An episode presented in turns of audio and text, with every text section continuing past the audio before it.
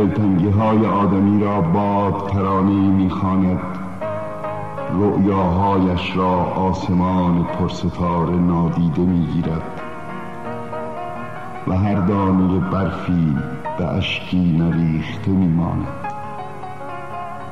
سکوت سرشار از سخنان ناگفته است از حرکات ناکرده. اعتراف به عشقهای نهان. و شگفتیهای بر زبان نیامده. در این سکوت حقیقت ما نهفته است. حقیقت تو و من.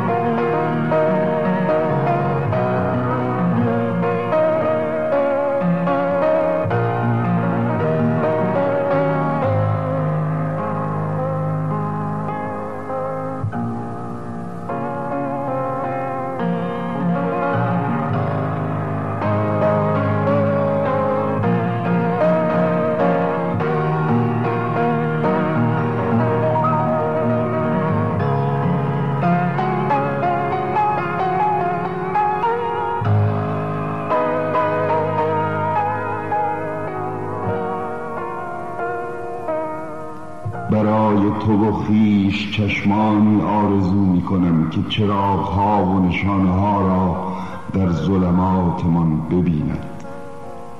گوشی که صداها و شناسه ها را در بیهوشیمان بشنید برای تو و خیش روحی که این همه را در خود گیرد و بپذیرد. و زبانی که در صداقت خود ما را از خاموشی خیش بیرون کشد و بگذارد از آن چیزها که در بندمان کشیده است سخن بگوید.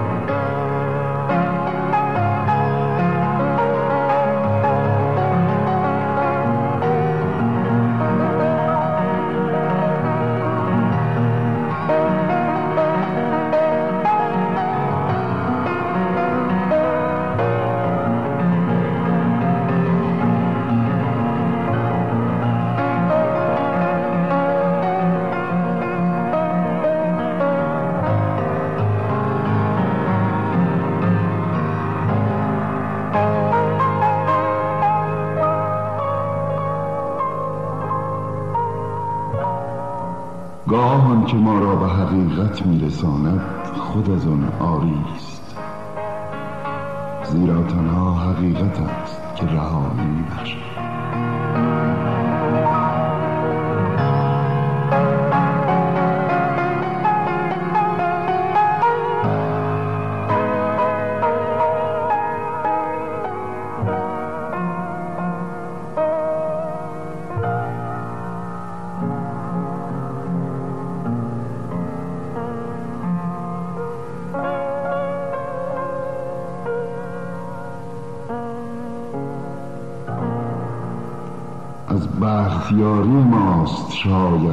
آنچه می‌خواهیم یا به دست نمی آید یا از دست می گریزد.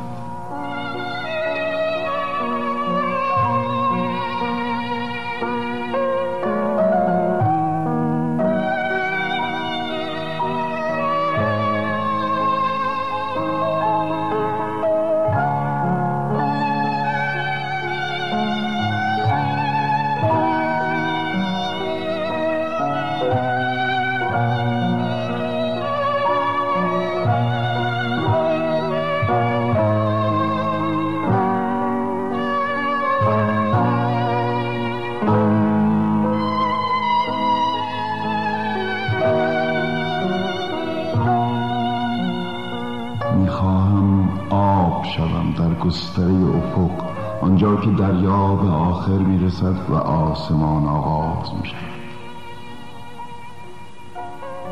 می‌خواهم با هر آنچه مرا در بر گرفته یکی شوم.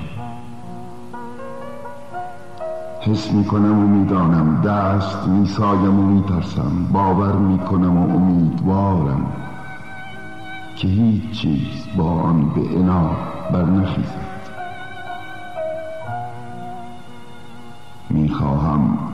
شوم در گستره افق.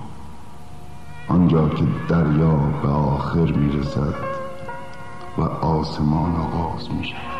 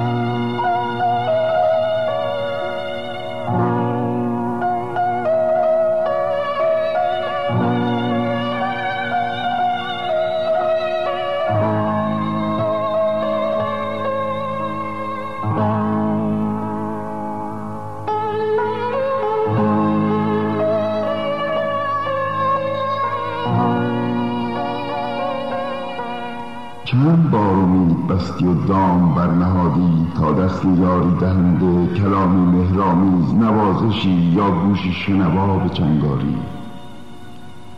چند بار دامت را توهی یافتی. از پای منشین آماده شو که دیگر بار و دیگر بار دام باز گستری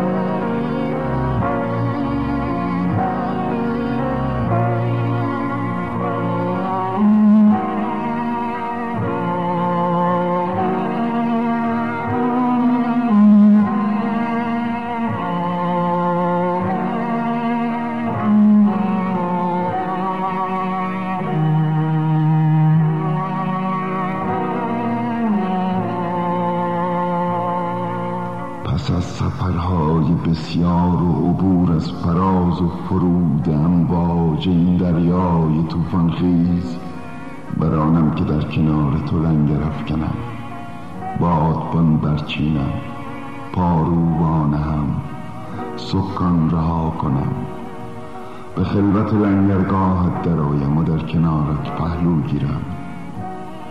آغوشت را باز یابم. استواری امن زمین را زیر پای خیش.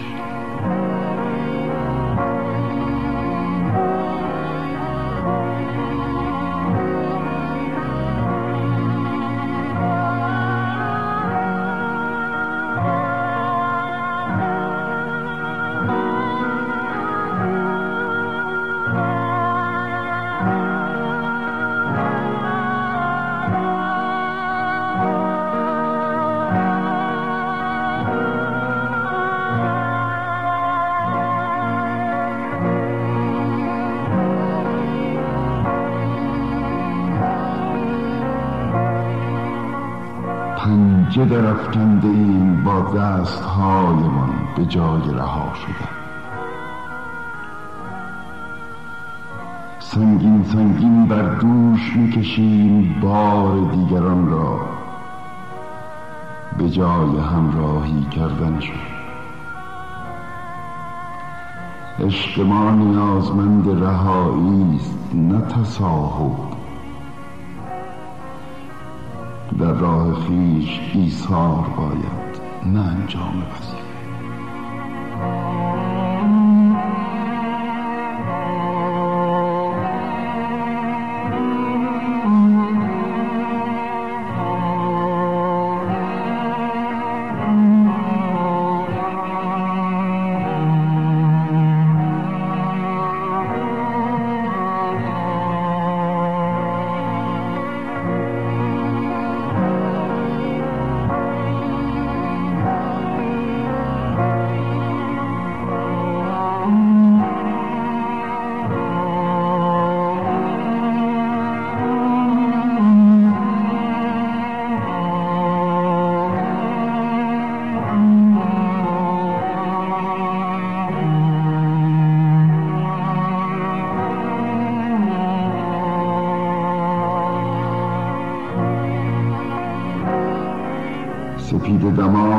پس شبی دراز در جان خیش آواز خروسی میشنوم از دور دست و با سومین بانگش در میابم که رسوا شده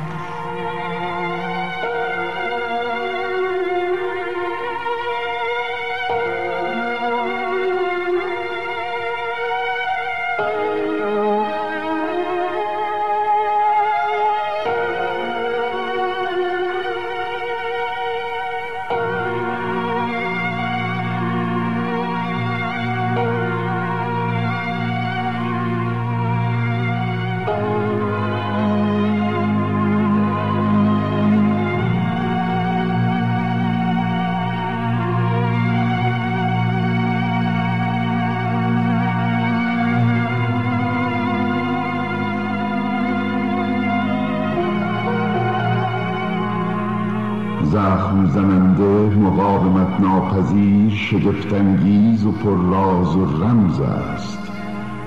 آفرینش و همه آن چیزها که شدن را امکان می‌دهد.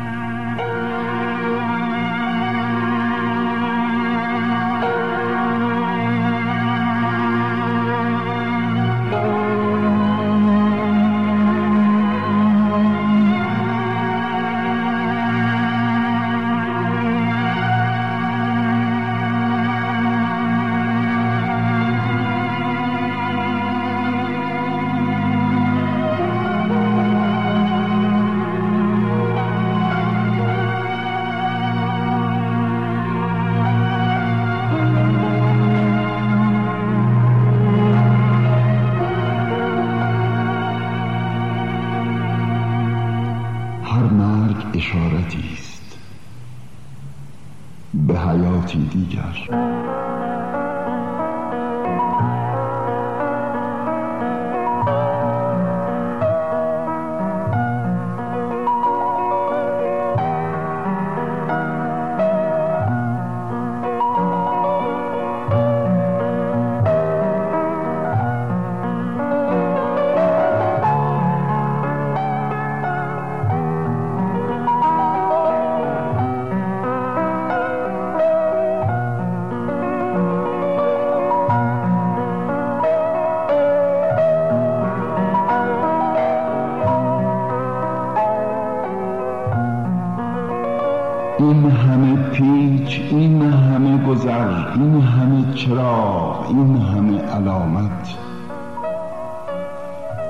همچنان استواری به وفادار ماندن به راهم خودم هدفم و به تو.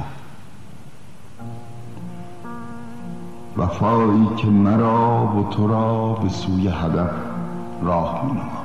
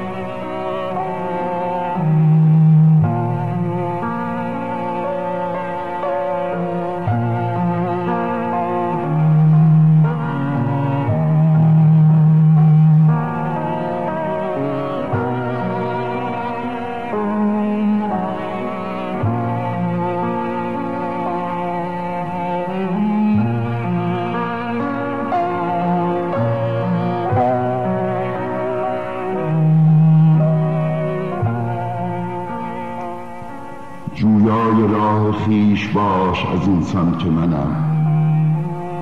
در تکاپوی انسان شدن. در میان راه دیدار می‌کنیم حقیقت را آزادی را خود را. در میان راه میبالد و به بار مینشیند. دوستی که توانمان می‌دهد. برای دیگران مأمنی باشیم و یاوری این است راه ما.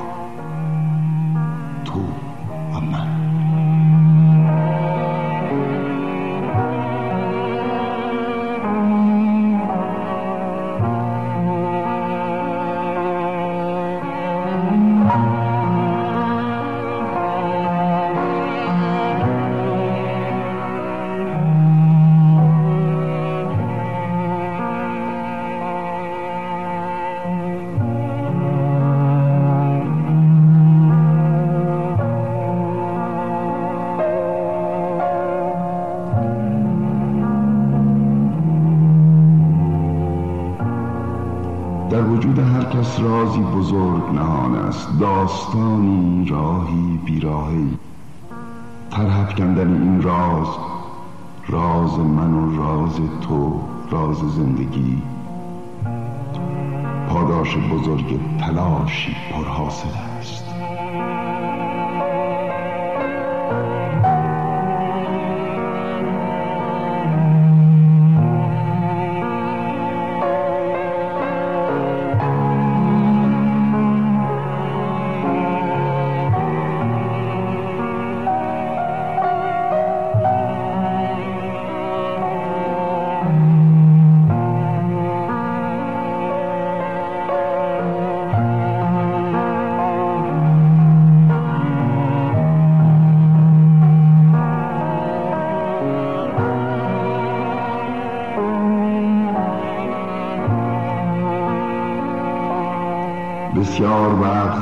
یکدیگر از غم و شادی خیش سخن ساز می‌کنیم اما در همه چیزی رازی نیست. گاه به سخن گفتن از زخمها نیازی نیست. سکوت ملالها از راز ما سخن تواند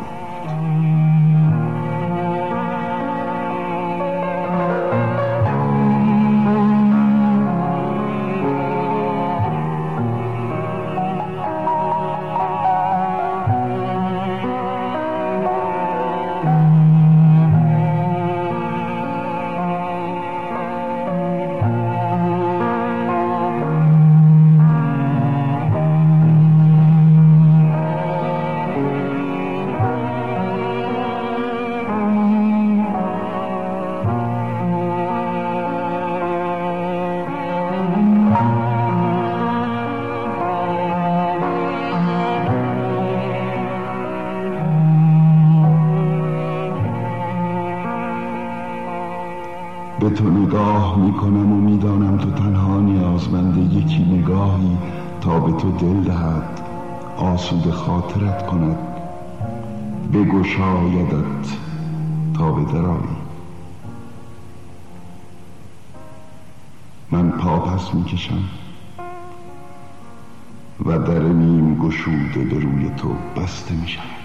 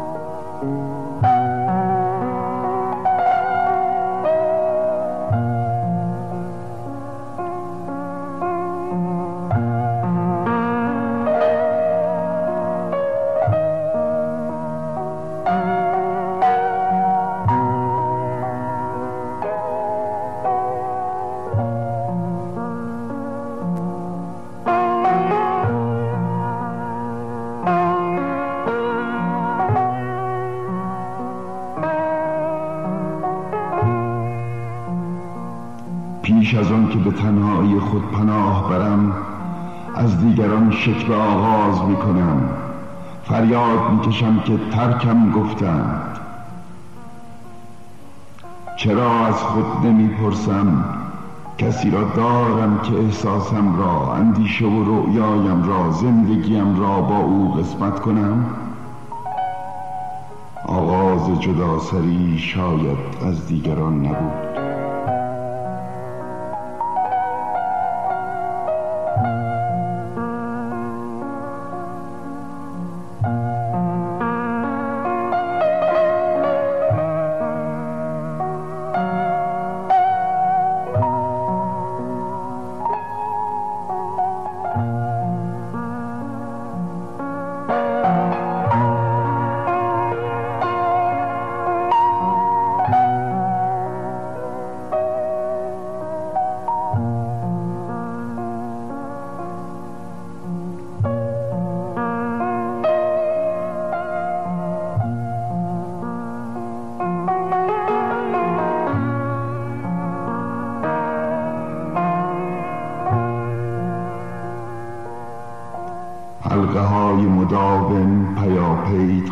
دور است.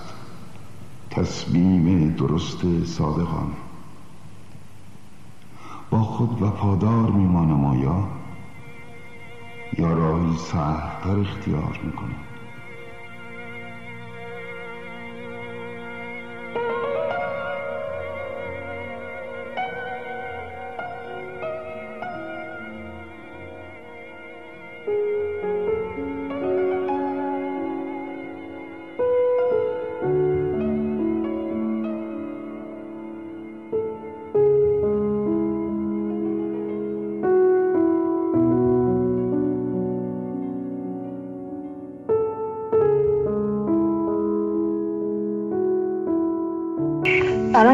دکتر. سلام بفرمایید خیلی خوشحالم از اینکه باهاتون حرف می‌زنم.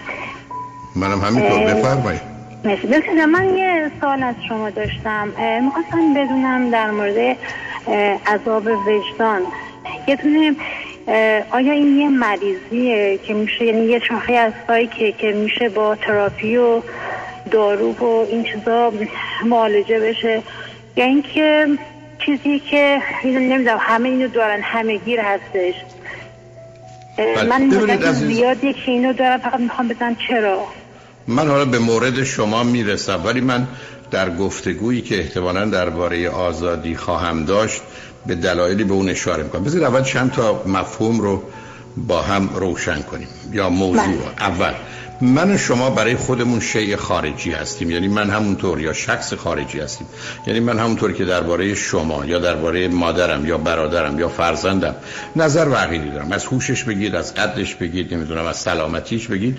من یه مقدار زیادی اطلاعات می‌تونم در اختیار شما بگذارم و غیر از اینم نیست. یعنی هر پدیده ای در جهان حتی یک انسان برای من یه مجموعه ای از خبره. من که شما ممکنه بتونید ده ساعت راجع پدرتون یا مادرتون صحبت کنید و همه اطلاعات مربوط به اوشون رو بدید. و این نشون دهنده است که شما پدر یا مادر رو چگونه حس می‌کنید احساس می‌کنید می‌بینید باور دارید یا نظرتون رو ابراز می‌کنید. من برای خودم هم اولا من یه شیء یا شخص خارجی هم. یعنی من درباره خودم هم نظرم بیهوشم یه مقداری مثلا بیحوصلم اخیرا آدم نگرانی هستم.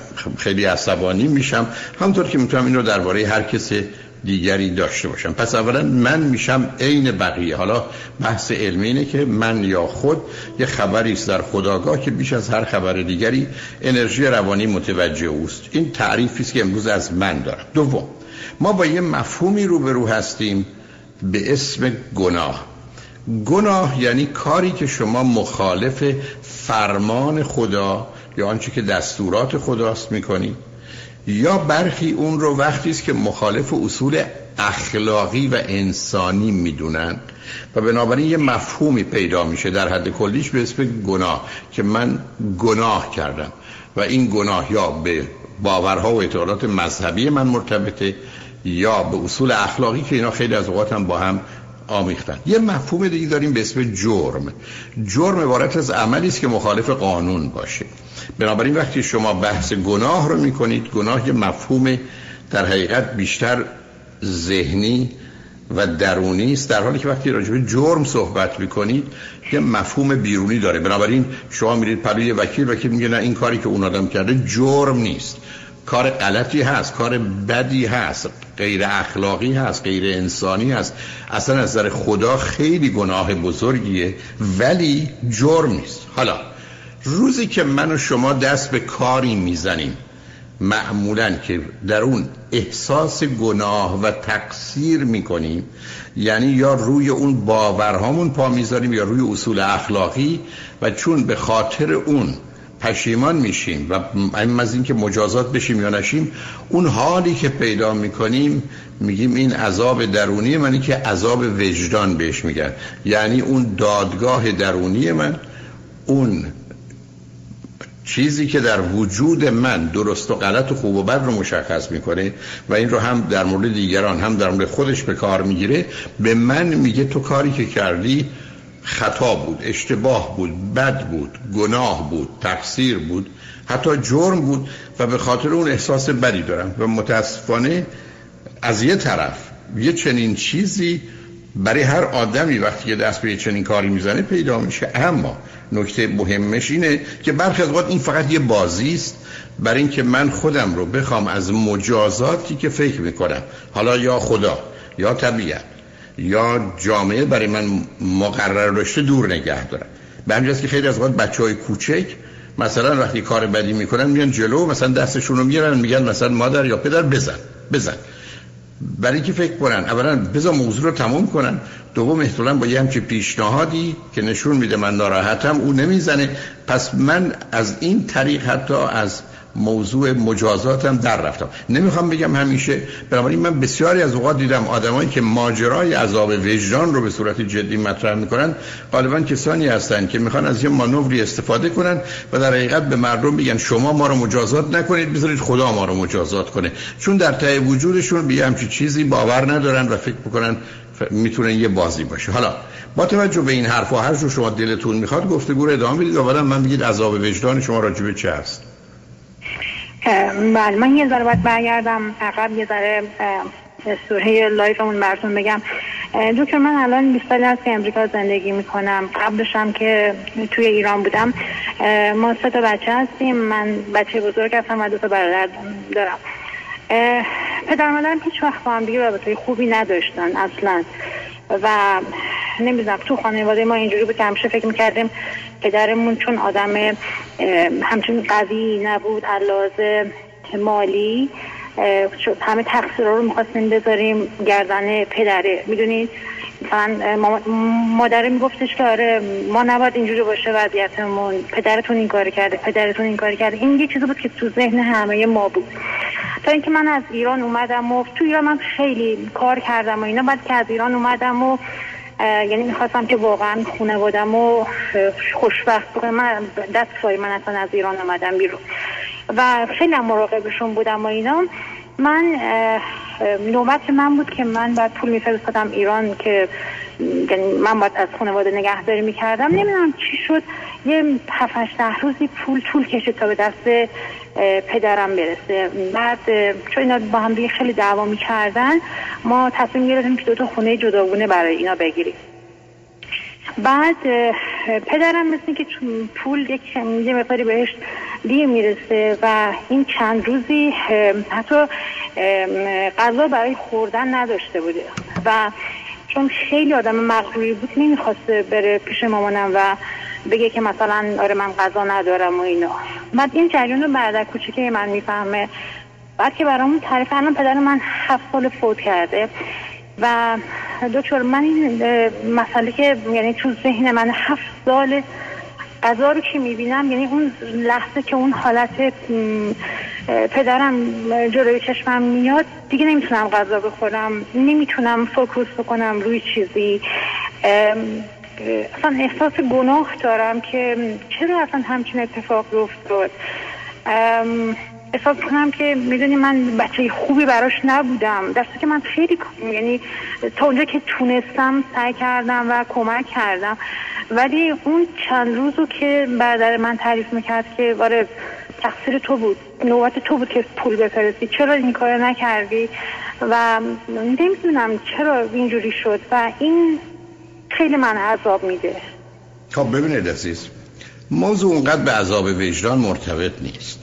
اونجا برمیگرده به آسیبایی که شما خوردید و همچنان ادامه دارید. برای اینکه اولا شما به گونه ای که موضوع و ماجرا رو تعریف کردید به حرف این بوده که ما بچه ها که اصلا به شما مربوط نبوده تصمیم گرفتیم اینا از هم جدا بشن مثلا مخارجشون همه رو یا بخشش رو بدیم که با هم دعوا نکن اوکی. بعد قرار این بوده که پولی فرستاده بشه. این پول به دلایلی از جانب اون زمان شما کمی تأخیر شده خب شده که شده. ایشون بله. قرار, قرار نبوده که یه زندگی داشته باشه که منتظر باشه این پول برسه و بعد حساب این که یه پول ممکنه نرسه بردلیری رو نداشته. کاری باز با اونم نداره. بعد آمده و رسیده به اینجا که این پول نرسید. بعد ایشون یه کسی بوده که اصلا در تمام زندگیش نه فامیلی نه دوستی نه آشنایی نه نزدیکی نداشته که حالا که پول نداره بتونه از یه کسی کوتاه مدت قرضی بگیره یا به حال شکمش رو سیر کنه. این کارم نکرد. بعد آمده این خبر رو حالا تازه به گوش برادر رسونده. بعد به شما اومد حالا شما چی بودی شما یک کسی هستید که از یه طرف عین بسیاری از خانواده که اگر این حرفی که شما من زدید بهتون بگم من هزار بار تو کار تراپی شنیدم که من وقتی در ایران بودم فکر می‌کردم از 100 تا مسئله و مشکل ما 99 تاش اگر نه همش تقصیر پدرمه یا مادرمه. حالا اومدم 5 سال 10 سال امریکا. اینجا حتی یه آگاهی های پیدا کردم برگشتم ایران. یه دفعه متوجه شدم که از 100 تا اشکالی که دو زندگی ما بود 99 تاش تقصیر مادرم یا پدرم نبود تقصیر اون یکی بود. و هم به خاطر حرفایی که زده می‌شد هم به خاطر تبلیغاتی که یکشون می‌کردن هم به دلیل ویژگی روانی من یکشون باور کرده بودم که همه تقصیرات تقصیر پدرم یا مادرم حالا اصلا چنین نیست اصلا چنین نیست و درست عکسشه. خب شما معلومه که پدر مادر این حرفا رو می‌زده و شما با توجه به اینکه اشتباه نکنم گفتید فرزند اولید یه وظیفه و بله. مسئولیتی برای خودتون داشتید و در نتیجه درگیر یه چیزی شدید به اسم نوراتیک انگزایتی استراب عصبی استراب عصبی یعنی دوگانگی مهرکین یعنی عشق و تنفر هر دو در شما هست یعنی نسبت به مادر نسبت به پدر ای بسا نسبت به همه کس شما باید مواظبش باشید حالا در یه چنین شرایطی وقتی که مثلا یه داستان این چنین رو برادر تعریف می‌کنه بعد پدر فوت کرده شما به یک باره نسبت ناآگاه شما به شما میگه تویی که پدر رو خوب نمی‌دانستی.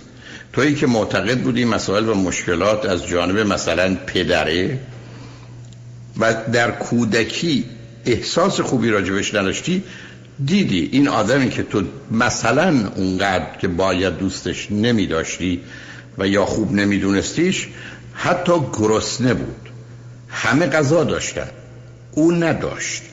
نمی‌تونست بره سراغ کسی. اصلا همه ای که حرفایی که اول زدم و نادیده می‌گیرید و به یک باره شما تبدیل میشید به کسی که از یک طرف پدر رو بد می‌دونید و بین لاف هیت گیر کردید از یک طرف کار خودتون رو که ای بسا مثلا در جهت فرستادن پول که می‌تونستید امروز بفرستید گفتید حالا بزن پس فردا امروز کار دارم حوصله ندارم. مثلا خودتون مسئول مقسم نید و ترکیب روشنه. تازه بعد از مرگ پدرم اوضاع بدتر میشه. برای که تا زمانی که زنده هستم برخی از وقت فرصت جبران هست حالا نیست. و بعدم شما یک کسی هستید که نسبت به مسئله ضعف و ضعیفی و این که آدم ها ناتوان باشن مسئله دارید به همجاست که در آغاز هم اشاره کردید که من تصمیم گرفتم بیام که خودم رو به جایی برسونم که نه تنها مانند اونا نباشم بتونم به اونا کمک کنم. همه نشون دهنده یه ویژگی روانی است و همونطوری گفتم کاملا یه بحث روانشناسیه. مثلا یه بحث اخلاق و وجدان نیست مگر اینکه اون رو در اون حاشیه بدونیم. حالا بذارید ما بریم پیام رو بشنویم برگردیم. شما اگر خواستید گفتگو رو هر جور که دلتون می‌خواد با من ادامه بدید. لطفا با ما باشید. این رادیو همراه. بفرمایید. سلام دوباره. آقای دکتر. جانم به کجاش به شما مرتبط یا دلتون می‌خواد گفتگو رو چگونه ادامه بدیم عزیز؟ من فقط می‌خوام بدونم که این این احساس که من دارم همین احساس نارضایتی از خودم یا اینکه عذاب وجدانی که نسبت به پدرم دارم چه کار می‌تونم بکنم که نه نه سب کنید. نه آخه باید بدونید چرا. نه به من بگید شما خودتون رو چرا مسئول این موضوع می‌دونید؟ یا ببینید یه خانواده من بودم. نه بی, بی خود بودید.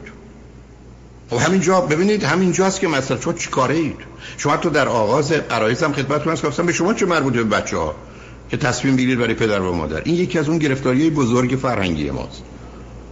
بنابراین اونها هستن که می‌تونن از شما انتظار و توقع دارن شما تصمیم بگیرید. برای کی گفته شما مسئولید؟ ببینید عزیز ما روزی که بین مثلا 3 تا 6 سالگی آسیب می‌خوریم یک نقش رو در تمام زندگیمون ایفا می‌کنیم. من همیشه نجات دهندم.